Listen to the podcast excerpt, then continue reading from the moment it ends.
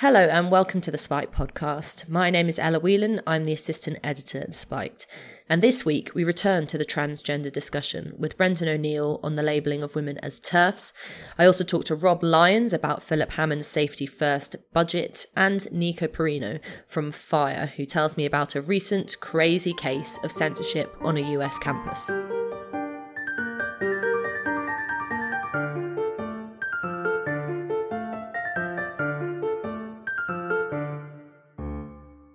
Last week, we spoke to Claire Fox about the sciencing of debate around transgender politics, and since then, there have been several cases of exactly this happening. Dr. Heather Brunskell Evans, an academic and feminist, is being investigated by the Women's Equality Party, of which she is a member, for raising concerns about intervention for trans children. Then there's Lily Madigan, a young trans woman who has been elected as a local Labour Party women's officer and Madigan, when she was a teenage boy just a year ago, helped to oust another women's officer, Anne Ruzylo, for allegedly being transphobic. Both these women, Ruzylo and Brunskell Evans, have been called TERFs, trans exclusionary radical feminists, and they have been really quite horribly abused online. So, what's going on? Why are women being silenced in the discussion of gender? I decided to speak to our editor, Brendan O'Neill, who is currently in New York, about the problem with crying TERF. So, Brendan, this week in particular, there have been several controversies about transgender politics. There was the big fury after last week's Moral Maze on Radio 4, where Dr. Heather Brunskell Evans kind of really gently raised concerns about intervention for trans kids in the course of a discussion about transgender politics. And she has been, uh, you know, really kind of hounded on social media. The Women's Equality Party, of which she's a member, is now investigating her for transphobia. And then there was also the story about Lily Madigan, who is a young trans woman, um, recently a 19 year old boy who has self declared as a woman, uh, who has now been elected as a women's officer for a Labour Party local council. Um, what has come out of the discussion about these cases is a kind of clear message that uh, women who question transgender politics and really anyone who wants to get involved in the discussion is more likely than not either going to be called a transphobe. And especially feminists who come out and criticize transgender politics are called TERFs, trans exclusionary radical feminists. Now, what is going on with this labeling of people as TERFs? I think it's pretty outrageous, actually as far as I can tell, TERF really just means witch. I mean, it's just a new way of calling a woman a witch and saying, you're a bad woman, you're an evil woman, you don't know your place, you really need to shut the F up, as they will often say to these so called TERFs. I think it's an incredibly dehumanizing term. It's designed to be dehumanizing. It's designed to basically say these, these women, and they are predominantly women, are evil and wrong and must be cast out. And they might only be cast out of polite society rather than out of um, society itself. But that is uh, that's the driver behind it. it. It echoes older, uglier attacks on women who held the wrong beliefs or said the wrong things or behaved in the wrong way. Women have, for a long period of history, been attacked for doing those things, and that seems to me to be happening again. And I really think you know, if you want to call women trash and bitches and TERFs and scum, then the easiest way to do that is really just to become a, a, supporter of the trans worldview. And that really does give you license to call women all those names and to demean women in a way that over recent decades has been become a fairly unacceptable thing to do. So it's increasingly looking to me anyway as as if trans politics has become a license of for a new kind of misogyny. Saying that it's very easy to become a woman you just put on a wig change your name call yourself a woman and boom you're a woman. And that seems to me to demean the idea of what it means to be a woman culturally and biologically and historically. And it also gives a green light to these attacks on any women who dare to say we think this is going too far or we think this is we're rushing into new ideological territory and we should have open discussion. It also licenses the worst kind of sexist abuse of those women as basically um, modern day witches. So the whole thing seems to me increasingly clear that the trans outlook This doesn't mean trans individuals. I would support the right of anyone to call themselves anything they want to. But the trans outlook is really harming, I think, women's ability to speak freely and to argue their case in relation to women and politics and society. Well, okay, so let's look at the case of Lily Madigan. And uh, just for anyone who doesn't know this story, as I mentioned at the start, Madigan was a 19 year old boy, self declared as a woman, uh, I think about a year ago, and has now been elected as an officer for a local Labour Party council. Uh, more interestingly than that, Madigan was previously part of a kind of campaign to oust another Labour Party women's officer, uh, Anne Ruzylo, who is a feminist and a trade unionist and a lesbian, and was disagreeing with certain elements of transgender politics online. She has been, like Dr. Heather Brunskell Evans, hounded, called a TERF, and actually all of her committee stepped down in protest at her mistreatment. So there's a very kind of ugly backdrop to Madigan's election, and that is the kind of hounding of people and the calling people of, uh, as TERFs. We've always at Spiked been critical of the role of women's officer. It doesn't sit right with us that uh, a woman needs to represent women. We're very critical of that type of identity politics.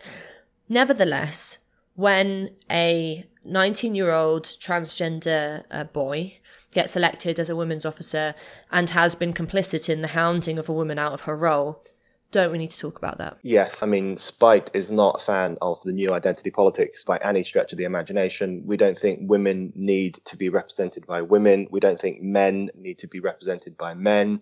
Uh, we don't think black people need to be represented by black people. We think black people are just as capable of representing white constituents. Women are just as capable of representing male constituents, and so on and so forth for us, politics should really be a very universal humanist endeavor, seeking to push ideas and aspirations and visions that can appeal to as many people across society as possible.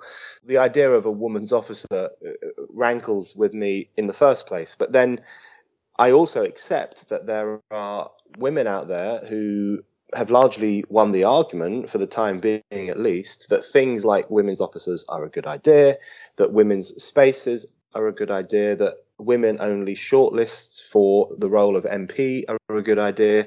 I disagree with them on that, and I would be happy to have the argument with them as to why.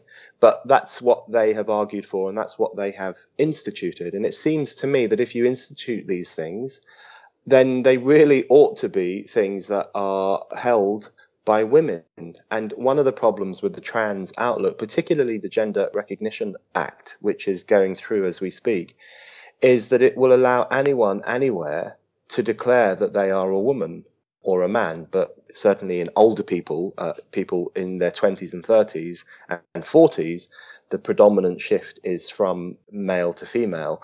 So I think it's incredibly worrying because all those things that feminists have created and, and, and women in politics have created, which we may agree with or disagree with, are now uh, explicitly under threat because uh, literally anyone, even someone with stubble, so long as he has a wig on and a dress and has changed his name and self identifies as a woman, can enter into those spaces and can take those roles and those positions.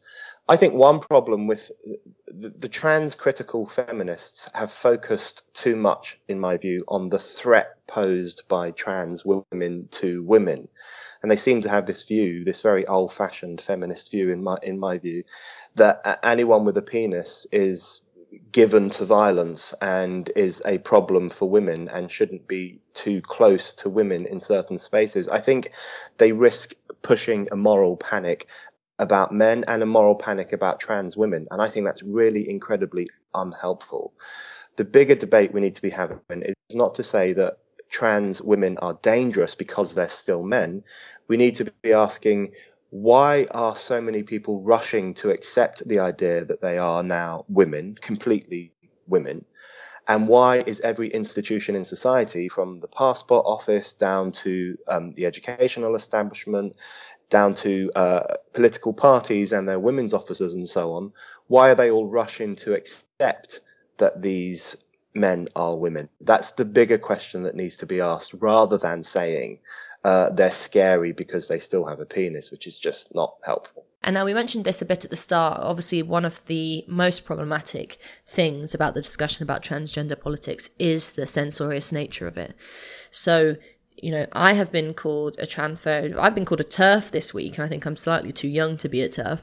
But anyway, you've been called a transphobe. I think most people I know have at some level been called a transphobe, and uh, they're not. They're just people who want to talk about transgender politics, talk about gender, question the big kind of things that are coming up now, whether we're okay with intervention for kids in relation to hormone treatment or even just kind of counseling, what we think about this question that's been thrown up by much of the transgender discussion of what it means to be a woman. All these important questions are being shut down.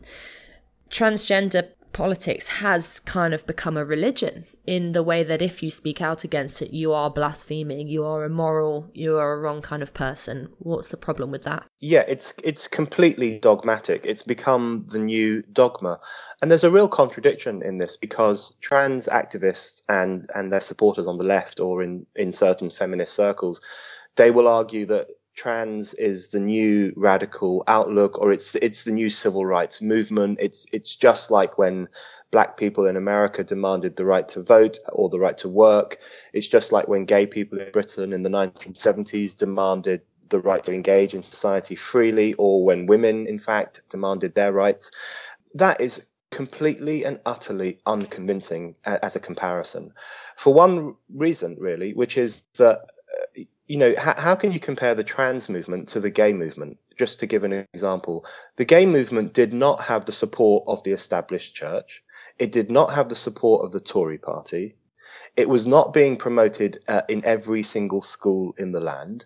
It was not ring fenced from criticism to such an extent that anyone who criticized it would be cast out of society. On the contrary, the gay movement in its early days was hated and attacked and ridiculed and harassed, and the church certainly didn't like it, and the Tory party certainly didn't like it.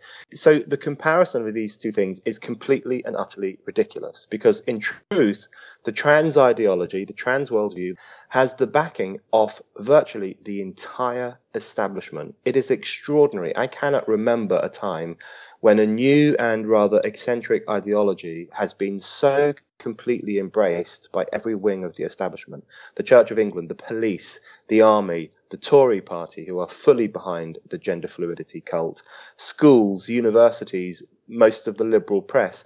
It's astonishing the speed with which this has gone from being an eccentric outlier view to being a dogma that you question at your peril, that in itself should make us worried.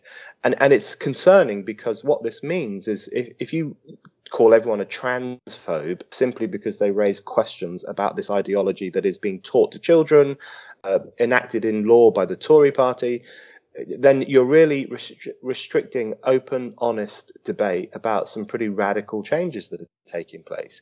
I think we should be allowed to debate whether it's a good thing that 12 or 13 year old girls are binding their breasts to hide their female physicality. Is that a good thing? I personally don't think it's a good thing. I think young people should be encouraged to be proud of the d- changes and developments they go through in puberty.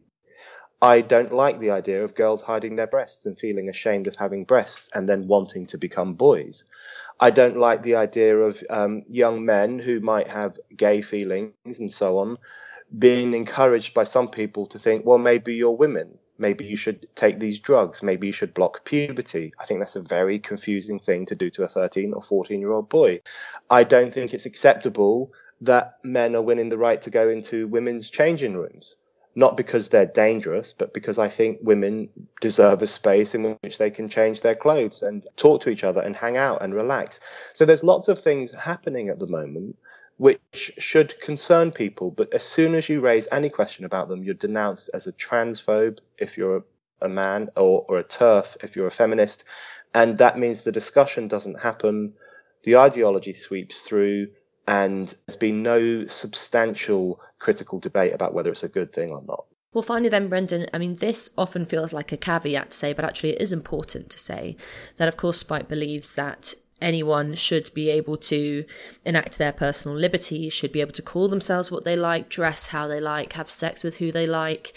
All these things are very important for personal freedom. The difference is, I think, that personal freedom often gets conflated with uh, political ideas. And when the transgender lobby is demanding that institutions, you know, schools, government reorganizes itself around the des- personal desires of a, a relatively small group of people, well, that needs to be up for discussion. And that isn't just a case of personal liberty. Why is it important to keep those two things separate? And why is it possible to at the same time assert that someone's personal life is personal to them and should be free?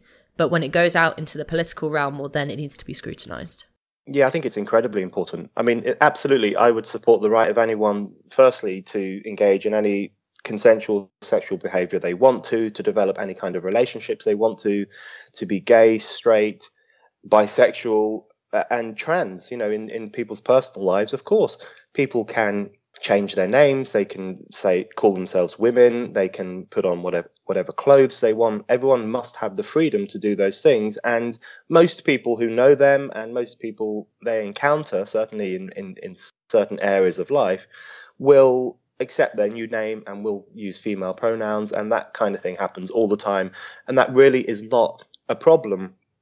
It becomes a problem when it's expected that every social institution must also recognize that identity and must change itself in response to that identity. Because then what you have is people rather narcissistically and sometimes quite tyrannically imposing their subjective view of themselves and their subjective view of sex onto institutions and via institutions onto society itself.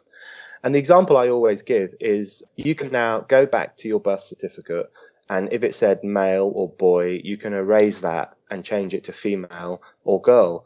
Now, the reason that's a problem is because a society needs to know how many people are being born, what sex they are, what gender they are. These are public documents in a, in the sense that they record the birth and the introduction to society of all new people. Now, in the future, if we look back at a birth certificate from the 12th of August 1985 and it says a girl was born, it's not true. That is a lie. So we are sanctioning erasure of truths from the past and their replacement with lies. That's firstly deeply Orwellian.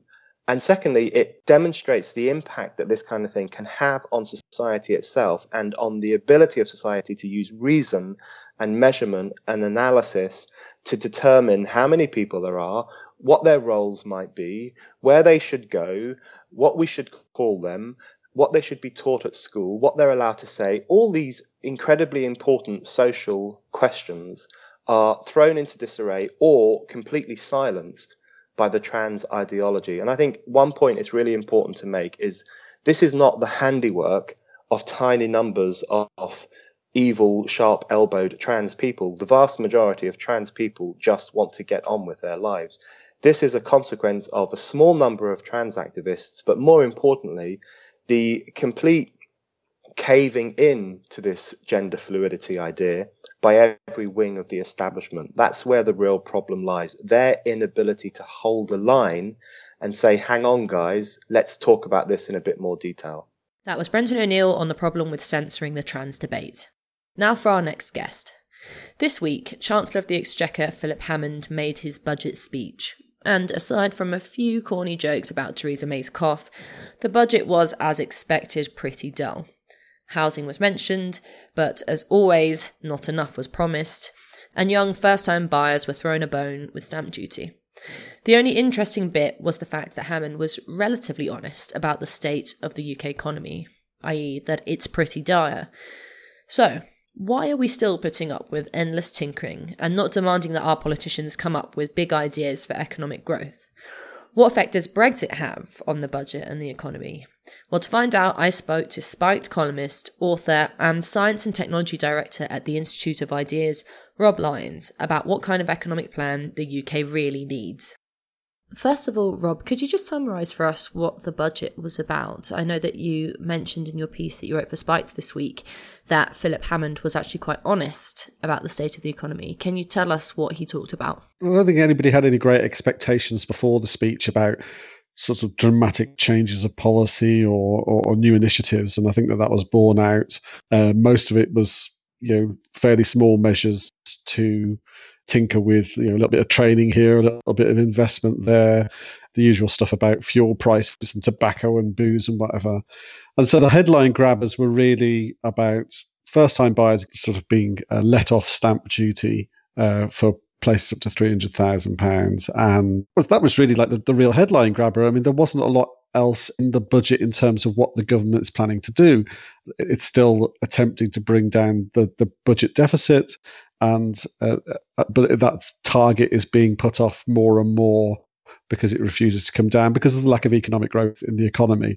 And I think this, that's where the really interesting stuff in the budget was was actually in the announcements of what the government expected going forward for the economy. And the Office for Budget Responsibility has now basically downgraded its forecasts for economic growth and for rises in labour productivity. And the, and the result of that is that the economy is is going nowhere particularly fast. Wages won't go anywhere particularly fast. And in terms of government spending, etc., uh, there, there won't be sort of any great boost to the government's finances. So that deficit's going to stick around well into the next decade. Well, as you mentioned there, housing is always a big topic. And this year, of course, it was mentioned. The Tories and the members of the Labour Party have been sort of warring about numbers for the last month on housing. And uh, as usual, nothing much was offered of any consequence. As you uh, have pointed out, not enough houses are being built and not enough houses are being promised. Why do you think uh, they are continuing to underestimate the scale of the problem with housing? What's interesting is there has been some liberalisation of planning laws and there has been some rise in the number of homes being built. So it's back over 200,000 per year at the moment. But we need at least a quarter of a million just to stand still, if you like, when you take into account rising demand from people. Some properties get removed from the market as well because they're no longer suitable. We're still actually in deficit in terms of housing. The, the demand is still going up relative to supply. And Philip Hammond admitted that actually one of the big problems was the supply of land. But because it's the Conservative Party, a lot of their supporters are in the sort of suburbs and uh, just outside cities, and they don't want to touch the green belt, which is one of the big barriers holding back uh, new housing. So even with some promises of new liberalisation of planning laws going further, we'll get to 300,000 homes per year, but it won't be again until the middle of the next decade, which is that means that house prices are, are, likely to carry on going up, especially when credit is cheap. And so that's just the idea that you know young people or young adults are going to find it easier to get onto the housing ladder without the help of the bank of mom and dad. It, that's just being kicked off into the future. And as expected, there was some panic about the effect that Brexit would have on the budget. Some called it the Brexit budget. There has been discussion about Brexit's effect on the economy ever since the vote took place. Of course, we have to remind people that Brexit hasn't happened yet, uh, so its effect on the economy is yet to be seen. But in terms of what Brexit might mean uh, for the things that are in this budget and how it influences it, was it a big player in Philip Hammond's thinking? The major thing that's happened since the vote was that for a, a period immediately afterwards, the pound slumped. And as a result of that, the cost of imports increased and therefore inflation went up a bit. And because it, wages aren't rising very quickly, the, the effect is a real term cut in, in the average salary. Um, and that's obviously a problem going forward, it's it's not clear how much of an effect Brexit will have, and it really depends on what kind of deal we strike with the European Union, or or whether we actually decide to go down a completely different path. For example, some people are talking about you know a completely sort of free trade attitude, no tariffs on any goods coming into the UK, things like that. The point I'm making in the article, though, is that the problems of the British economy are very long standing, have existed all the time that we've been uh, part of the common market in, and the European Union. In fact, one of the drivers for us joining the common market back in 1973 was the state of the British economy. And really, nothing has fundamentally changed there. We've seen steadily declining investment in industry and this rise in productivity, which is the driver of increasing wealth and increasing wages, that's been going down and down. And, and, and in this budget, the Office for Budget Responsibility said actually it's optimistic forecasts that we would get back to a rise in productivity of about 2% per year. Haven't come true and now it's downgrading its forecasts going forward into the future. Dealing with that problem far more fundamental to the outlook for our economy than anything that could possibly happen. Even the worst case scenario in terms of brexit would suggest that we might lose economy might be 6% smaller in 2030 than it would otherwise be. But we've seen it just in the past few years that if we had kept on the same sort of trajectory in terms of rising productivity, we would actually be the economy would be about 20% bigger than it is now. Um, so, so you can see that that is much more fundamental to our future. And Brexit should be an opportunity to really shake things up. And at the moment, what we're seeing is a very safety first sort of approach to the economy rather than using this as an opportunity to really fundamentally look at things and, and change things in in a way that could really start boosting wealth production again. Well, finally, then, Rob, obviously, you've outlined the inadequacies of this budget, and like other discussions about the economy that have been had, uh, nothing really comes up to muster for what the UK needs. Uh, but what do you think should be in this budget? What kind of economic plan does Britain need in order to drag itself out of this extremely long, protracted economic slump? One of the biggest problems that, that the economy faces this long tail of relatively unproductive firms. The best British firms are as productive as anywhere in the world. But there are an awful lot of companies that are hanging around, uh, dragging productivity figures down, dragging investment down, being kept alive by the fact that it's it's easy to get credit, it's easy to manage debt. So I think something like a third of companies are actually losing money at the moment. And they can survive though because of the, this cheap credit environment, this emergency environment that was created after the crash has just continued. We're still in emergency measures, and we actually have to now sort of bite the bullet and do things that will actually push some of those firms out of business, uh, but also then create the breathing space for other companies to uh, to sort of fill that gap increase the average productivity and so on. So things like there was such a hoo-ha the other uh, other week about interest rates finally going up after many years by a quarter of a percent. Probably that needs to go quite a bit further than that. And maybe things like a, a more open approach to trade would force companies to either be more productive and more efficient. And obviously, that means that there's it's not popular because it's going to mean the short term job losses and so on. We we need a, a, package of reforms around you know helping people who do lose their jobs, but we also need to start putting in place the things that will actually help business in the future. There's lots of ways in which the government you know can step back and help create a climate where business would be easier to conduct and where we could push through innovation. But at the moment, what we're having is you know tinkering with tax codes and things like that. That and that's just really not going to cut it anymore. We need to be uh, a lot more radical about transforming the economy. And that attitude really isn't there. That was Rob Lyons on the UK budget. Now for our final guest. You may be used to hearing about crazy bans on campus. At Spiked, we've pretty much come across them all, from censored hats to songs to speakers. But a recent case at Brandeis University in Massachusetts in the States even shocked us. A play about students censoring a production for being offensive was censored by students in real life for being offensive. It's as ludicrous as it is confusing. Many of you listening will know about Spike's Free Speech University rankings, which judges all UK universities on the basis of their attitude to free speech. Well, we were inspired by FIRE in the US, the Foundation for Individual Rights in Education, which has its own traffic light system. Who better to give us the lowdown on what's going on at Brandeis? I decided to give Nico Perrino a call. He's an author and the communications director at FIRE. Well, hello, Nico. Thanks very much for coming to join us. Nico is from the Foundation for Individual Rights in Education. Thank you, Ella. Thanks for having me. Brilliant. So, Nico, now uh, the case of Brandeis University is I don't know whether to describe it or as good or bad. It's certainly interesting. It certainly made me laugh at first, and then when I found out more about it, uh, I was kind of in shock. And it is hard to shock us at Spike, and at FIRE who, but stand up for free speech. Cases on university campuses of crazy bans and mad censorship. We've kind of heard it all, but I thought I had heard it all until I heard about Brandeis University. Tell us what has happened there. Yeah, well, we thought we had heard it all as well, and then we got a call from the Boston Globe telling us about this case, and we sort of just you know put our hands on our desk and and then face palmed our heads, and it was like ah.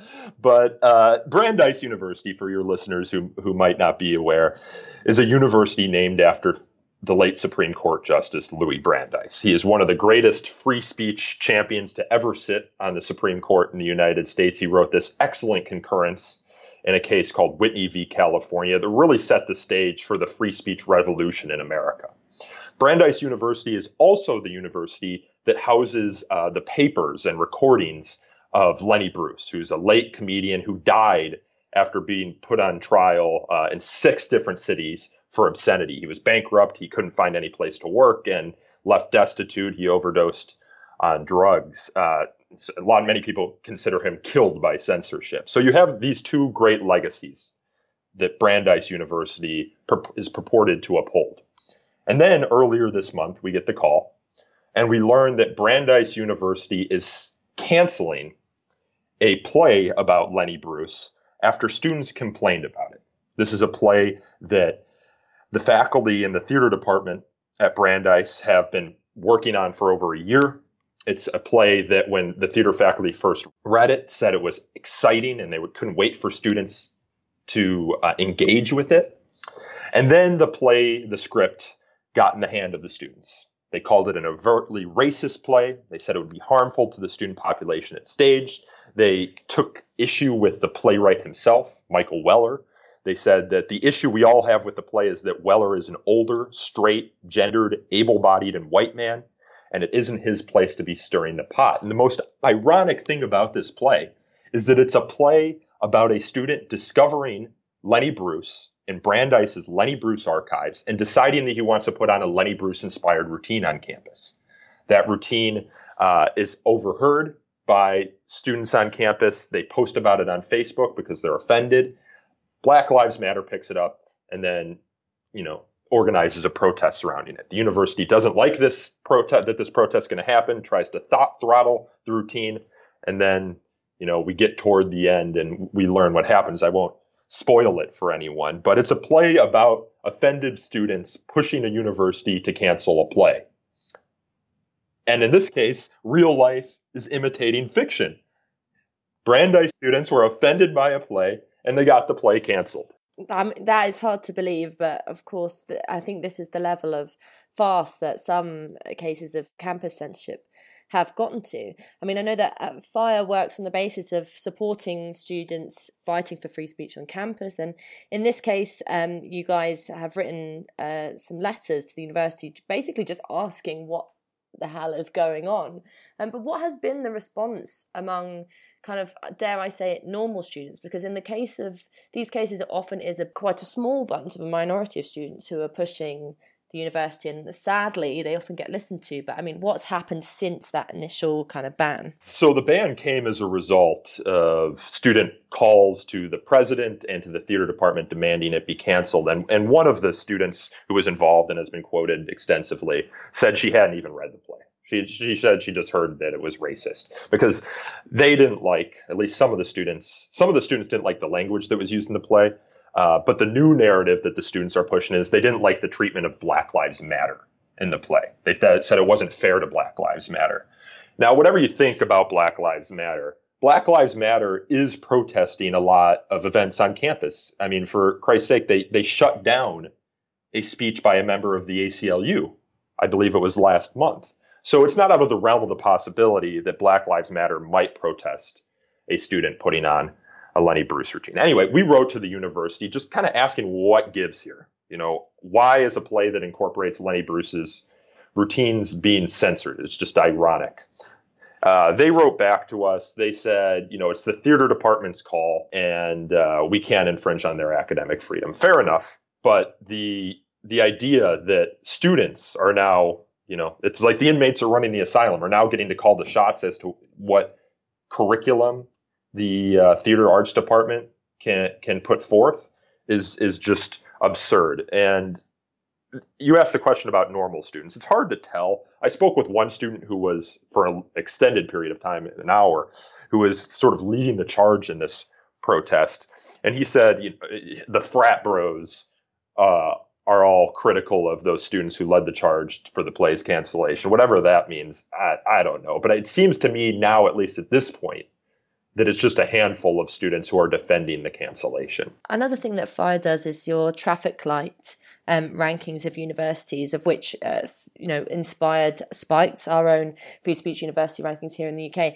And Brandeis has a yellow in that uh, ranking, which kind of means that it does in some ways um, censor speech. And obviously, this is a perfect example of how how that ranking plays out in practice. On the whole, we've had a kind of for the last, I'd say, sort of five years, a flurry of very interesting, very kind of appalling cases of censorship on campus. On the whole, can you just paint for Spikes UK listeners what the picture is like of campus censorship in the States? For most of FIRE's, what is it now, 18 year history, we have been fighting bad acting administrators on campus. Administrators who are just trying to protect their fiefdom, to try and avoid controversy. And it's the students who have always been on our side. So FIRE's full, you know, mechanism really to fight censorship for most of our history has been a mechanism to fight back against administrators. And to that extent, we've been largely successful. You mentioned our spotlight rating system. The number of red light schools has gone down dramatically.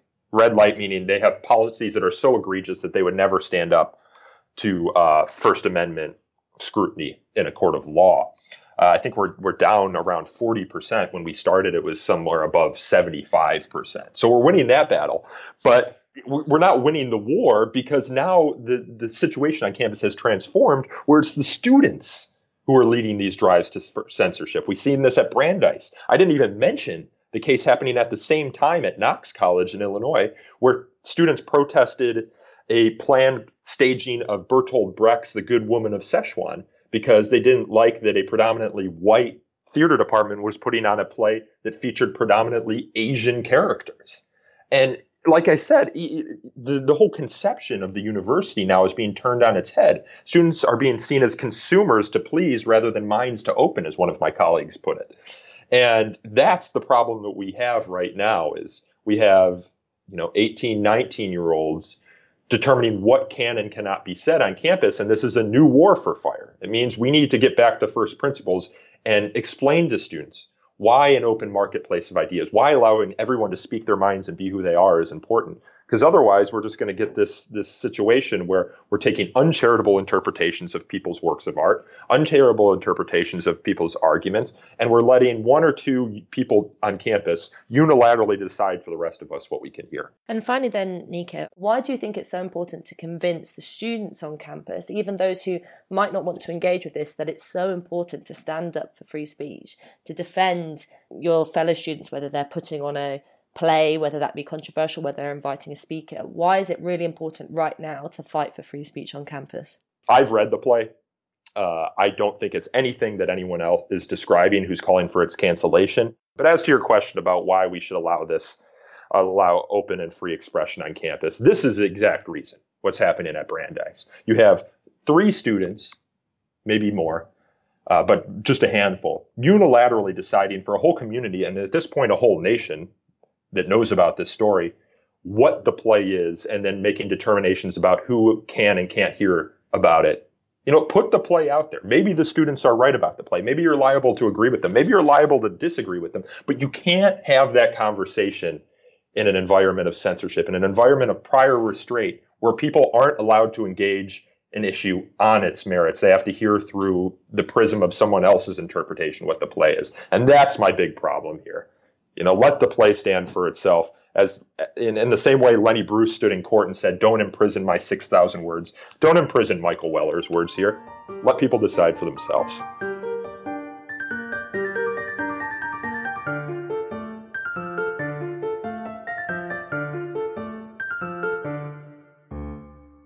You've been listening to the spiked podcast. To get your daily dose of spiked opinion, head to spiked-online.com, subscribe to our podcast feed, and if you'd like to help Spiked continue to thrive, you can sponsor this podcast, get in touch with me at ella.whelan at spiked-online.com, or go to our page to make a donation. Thanks for listening.